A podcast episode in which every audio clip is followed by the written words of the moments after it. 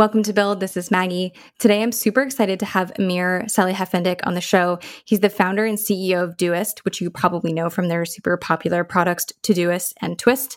And I'm really excited about this conversation because Amir and his team have taken a totally different approach to building their company than the VC-backed one that I know best. So today, we cover how to build moats for your products and company, distribution channels, changing distribution models in the B2B space, how to exist in hyper-competitive spaces like the one Todoist is in, and we even get into a bit about low end disruption. So I hope you enjoy it.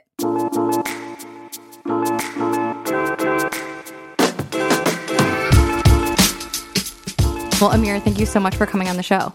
It's awesome to be here. Yeah. So, what I want to talk about today is really building moats. I think it's really easy, especially as a product person, to think that if you just build the best product out there, that that's going to be enough, that people are going to show up, and that people will, more importantly, stay once they're in. But as we talked about before, you can have a perfect product for six months, maybe a year, then the market starts to change or your competitors catch up, and all of a sudden that moat that you thought you had has started to erode. And you guys over at Doist are in a really competitive space. And I'm just curious how you have thought about kind of building moats. What's the framework that you've been using with your team on how to kind of build and maintain that position in the market? Yeah, sure. I mean, honestly, like I think moats can be a lot of things. So you can also layer them on top of each other. For instance, like network effects, that's basically a very strong moat. I think also brand is another one and distribution as well. So for instance, like having high ranking on like Google Play Store or like Google search engine is quite a strong mode. But of course, like also some modes are, you know, not that stable as others. So for instance, like ranking could be very easily like removed if Google changes their ranking algorithms. So as a product person, I think honestly, like this is something that is very important to think about and basically think about like what is your mode and can you actually also have multiple modes and kind of like layer them on, on top of each other? So for our products for instance for Todoist like the brand itself i think is a very strong uh, mode at this point. Like we are very well known and that has taken us many years to build.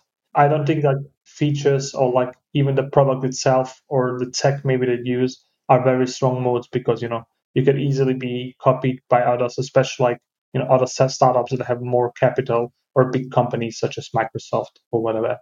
Right. So when you guys started out, were you specifically thinking about okay, we're entering this market, how do we defend our slice of it, our territory like via using things like brand and network effects or is that something that you kind of learned over time? Yeah, I mean, you know, I need to go back in time and think about like how I thought about this. But honestly, like in the beginning, in the early beginning, I just thought about creating a product that I wanted to use myself. Mm-hmm. So that was kind of the motivation. So I didn't really think that much about like modes or like distribution strategy or even like product strategy in general. And there's been something like as you go along and you learn, you know, more things and think deeper about stuff, then you figure out like this is actually really critical so if you were to go back, do you think if you were to start, you know, another business or now that you have Twist, is that something that you start you thought about from the beginning? Yeah, I mean, honestly, I think like one of the central pieces of many things, especially at the start, is kind of like figuring out the distribution channel and this distribution mm-hmm. strategy. So like regardless, like if you actually have like a, a really, really great product, like if you don't have a distribution for it, like it will go nowhere. So that's probably where I would start. And then also maybe think about like, you know, what is actually your like core value that you're providing and how is that different from others? And can you actually defend that? So for instance, for Twist, just like the way that we actually market it and position it is very different from any other app on the market, like this asynchronous mindful communication app. You know, there's not many others that do that and maybe like if we have actually you know just cloned slack and did another slack we would get nowhere. Those would be like the two things. Is kind of like you know what makes you different and also how are you going to gain users or get this distributed.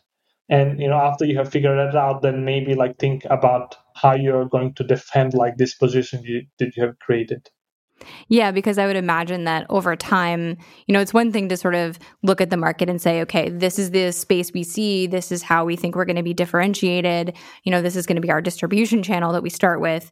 But then I'm assuming you can't just kind of set it and forget it, right? Like you have to check back in and, and keep thinking about whether that's working. Yeah, yeah. And honestly, I think like this is a never ending thing. Like it's not something that you set in the beginning and just like, uh, you know, let it be for a long time. I think it's something that you actually need to think about deeply as you go along. And also just, you know, you need to take a pulse on the market and the user reception and stuff like that and figure that out and then maybe like evaluate and change your strategy based on that. So, with your business, though, that you haven't taken any venture money, so how have you approached distribution channels? Because I think that's, to me, it would seem um, Drift, where I work, we went the venture funded route. So, I would imagine that has a lot of impact on how we think about distribution. So, curious to hear how you thought about that given the different approach that you guys have taken. Yeah, I mean, you know, for us, uh, like we actually do zero ads, zero paid ads, or maybe we do some now. I, am actually unsure, but like our strategy has never been like advertisement. It's more like word of mouth mm-hmm. growth and just like growing, you know, organically. And this is definitely like a, a, much harder strategy to pull out, but the unit economics is are much much better when you get that working. But I think it's probably much harder than you know just like spending millions on ads or like building a big uh, sales force as a, like a bootstrap route that is maybe like the only option you have because you can't really compete against you know companies that have like hundreds of millions in venture financing you know it, it's not really feasible. Right. So then how did you get off the ground? Like what was the first way? Obviously i think once you have some kind of like initial amount, you can start to build that word of mouth. And hopefully, you know, you mentioned network effects. Hopefully, there's some kind of network effect that's built into your product that helps drive that. But I'm curious, like, how did you get that started? I mean, when I started out, I had some very important uh, aspects. Like, I had a quite like popular blog, you know, not like superstar, but I had like thousands of followers that read what I wrote and that kind of you know created the seed and then i also was very good at promoting Todoist so i am not sure if you remember Digg. it was basically mm-hmm. like a, a, site and you can kind of like rate new stuff uh, it's basically like product hunt and you know it got featured on Digg. so i got like a lot of users there i also got some like bloggers to blog about it so that's how i initially get like some of the core user base and then it basically grew from there. That was my strategy. I'm unsure like if you can actually replicate that now but maybe you can actually like you know you know have like you have product hunt. You can maybe like get thousand people that really love what you do and you solve a huge problem for them. And that can also like be a huge help on just like you know gaining some initial traction.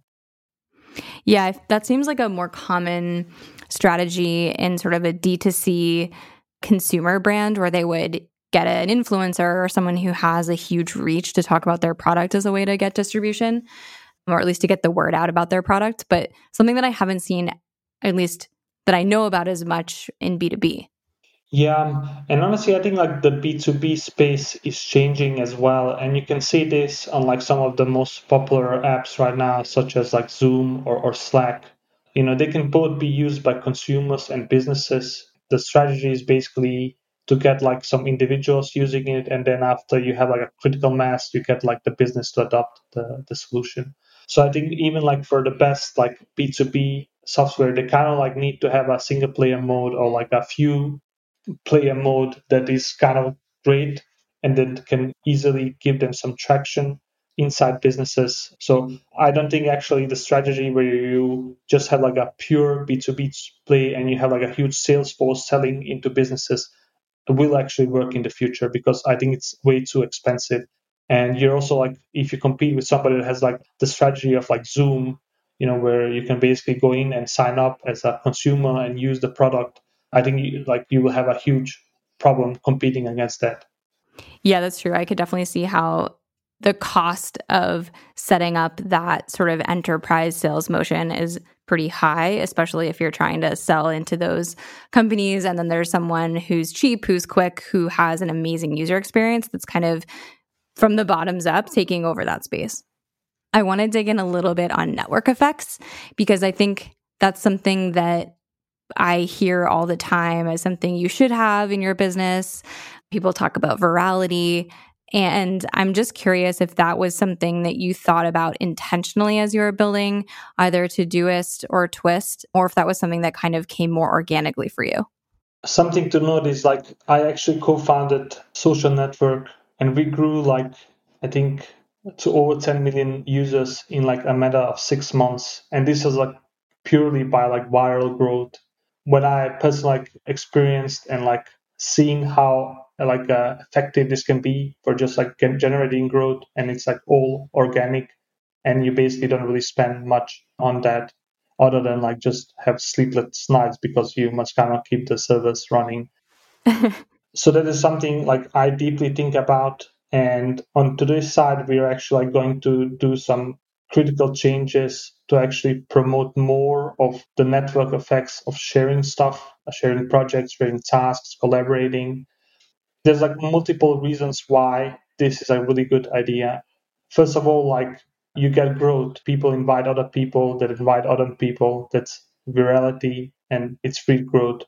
I think also like the products become much better because they become more useful once you have like a multiplayer mode. And also I think like you can retain users much more because you have like an organic pullback to the system. So if you just have like one user using a system, you know, it's very hard to get them back.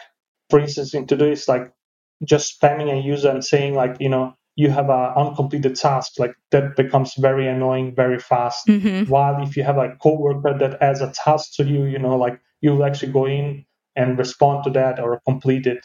So th- the whole dynamic is very, very different. So that's, you know, something that we think about. And then Twist is just like a pure like network play because Twist is kind of useless without other users, without collaboration. The problem with Twist is really that it's not very viral because you will just invite your own coworkers. So, you know, the spread stops quite fast and there's like no real like collaboration between like people in different organizations. On Todoist, I think like the network effects are much stronger because you can basically like share a project with almost anybody. You can invite anybody inside a project. So the spread is much much bigger. You know even with like twist i think you can still build very strong moats in this market because probably like if you have your whole company using communication tool like twist or slack or whatever it's very hard to actually go and replace it with something else. So those are some some of my thoughts on like network effects and how to do that. And, and honestly i think like there's a lot of knowledge about this as well. So a few weeks ago i read like the network effects bible which is basically like going deep into all kind of network effects that there exist. And also you know some things that people think are network effects aren't really network effects.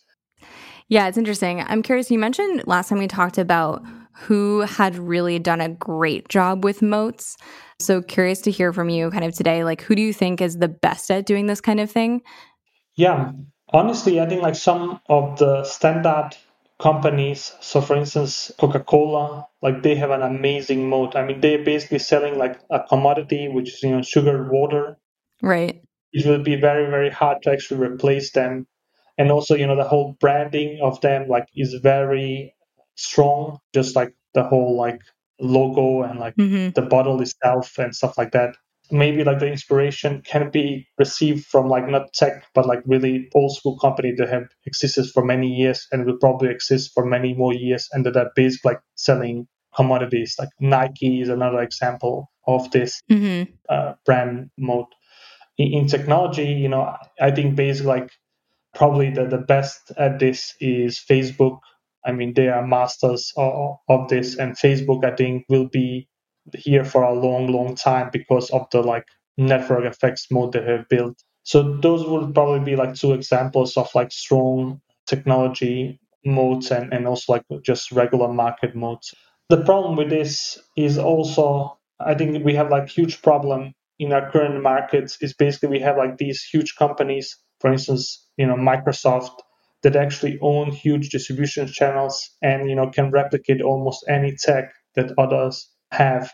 And in these type of markets, I think it's actually very hard to to compete. So, for instance, Slack you know, even with a like a very strong brand, very strong like market pool, has been very hard pressed to actually build a moat that's defendable. Mm-hmm. But maybe there's still like hope. Like Zoom is showing us that it's actually possible to do that. But you know, like I think it's really difficult. Yeah. Yeah, I was thinking about that and whether there was a, a sort of different strategy, which is okay, you know, I'm in a market that's pretty competitive. There's obviously big players who could decide to come over and build the thing I'm building.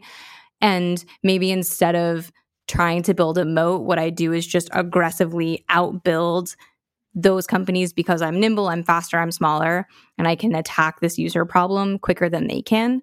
That seems like one of the only options that I can think of off the top of my head about how you might be able to be successful if you're in that space, at least to start. Yeah, I think look the problem with that strategy is if you actually become a priority for like Microsoft, uh, then you know you will not be able to out uh, build them, right? because they will basically say like you know we have like five thousand people, let's build Slack, and that's uh, basically what I did. Like I think they right with Teams yeah, like they tried to buy Slack, Slack didn't want to sell, and then they basically assembled like a huge team that copied Slack in a matter of a year or six months. So yeah, that's basically the, the market we are part of right now. Yeah, it's interesting. But I mean, what's also interesting is that, of course, it doesn't stop people from still trying to enter that market, right? Yeah, and honestly, you can actually build like strong brands and be associated with a specific thing where you know Microsoft will not be able to compete against you. And I think like Facebook is probably the best example of this because like Google have thrown a lot of resources into copying them with like Google Plus and they didn't achieve anything with that. So, you know, maybe there's still like a light at the end of the tunnel, but I think it's very difficult to do that. Yeah. Have you seen any or heard of any uh, sort of newer companies outside of Slack who are doing this type of thing really well? Honestly, I think like what is happening on like the design market is very very interesting right now. So you have like Figma, you know, you have Sketch, and they're kind of like really competing against Adobe, mm-hmm. who is having a very hard time actually competing back. I would probably say like those two companies are, are really doing a great job, like that I can see. Yeah. Why do you think Adobe is having that trouble? I would assume that would be similar to the example we were just talking about, which is like, okay, Microsoft decides that they want to build the thing and they go in and build it. You'd think that Adobe would be able to, at least by now, have caught up. Yeah. Some of these companies are better run than others. So, you know, I'm actually not sure how good Adobe company it is, but maybe they are struggling more than Microsoft is to actually go in and like compete against this or maybe it's still not like a huge priority for them. Mm-hmm. yeah so you know it's very hard to know you know what is the exact reason.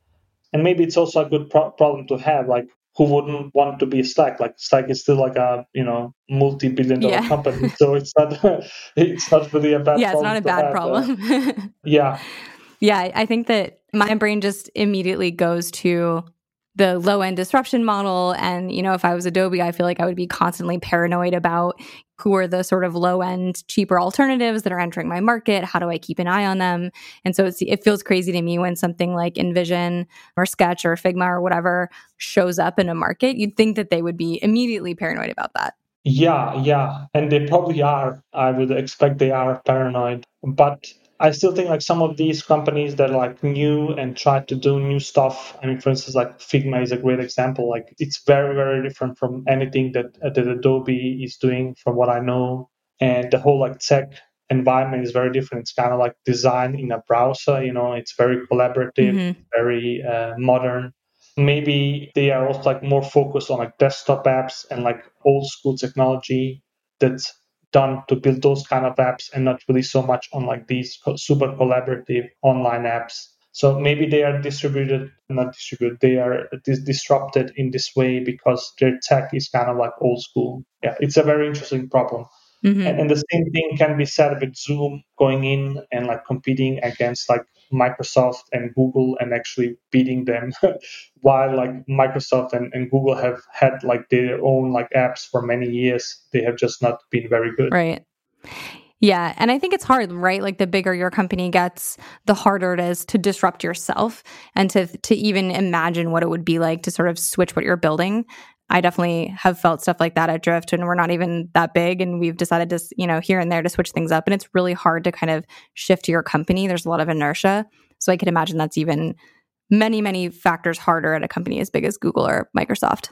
Yeah, yeah. It's a nightmare for them. And honestly, like, on our end, like Todoist is like a very, very old product. And mm-hmm. if we had to start from scratch, we would probably take like many different approaches to the solutions that we have right now and like changing this right now is very hard. Like even if we actually do a small change it's better.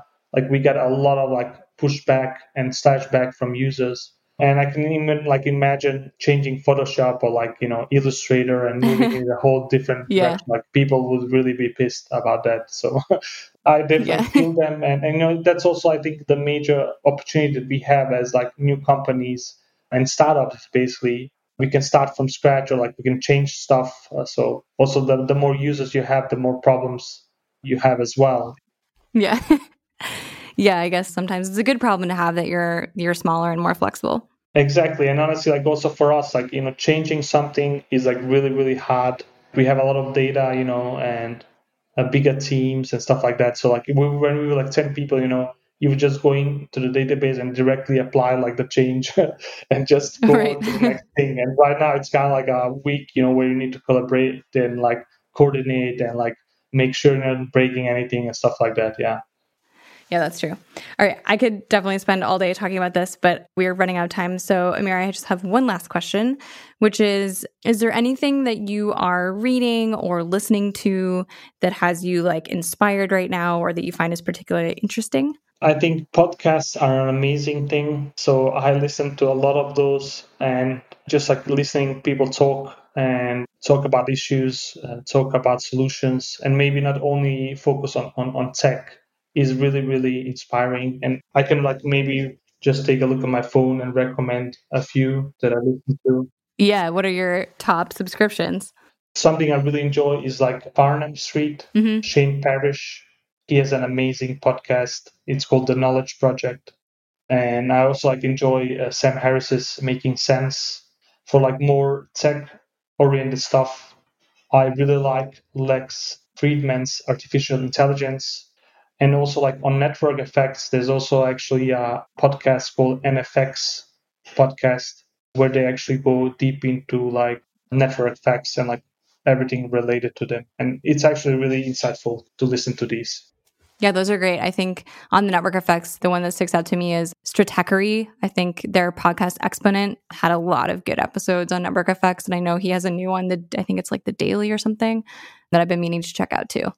Yeah, I mean, I'm a huge fan of Ben Thompson's work. Yeah. And yeah, I've, there's like so much great stuff there. And it's amazing. It's just like one person living in Taiwan. I know. writing that. So yeah. Well, Amir, thank you so much for coming on the show. I really appreciate it and you taking the time to chat. Well, thank you, Maggie, for having me here. It was awesome, and I also hope you know I share some stuff, especially how we think like about like these hard topics such as like modes, network effects in your product strategy. Yeah, it was awesome.